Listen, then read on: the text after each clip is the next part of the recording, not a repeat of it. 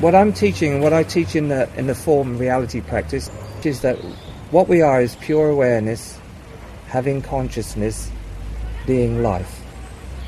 It's a, it's a trinity basically.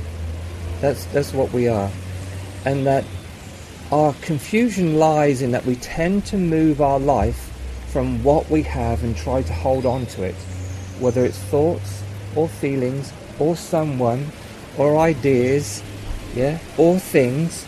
We tend to store everything up in a little box called me.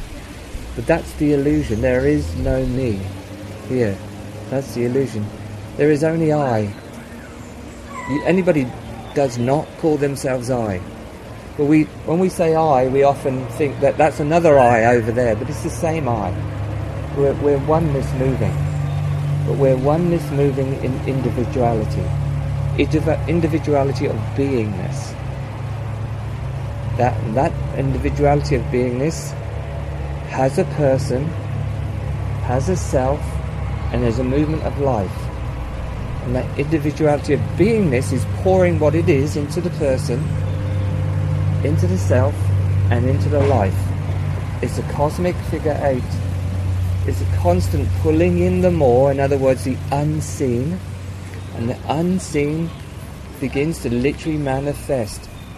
In that manner, I suggest to you that you are manifesting the new. You are the new manifestation.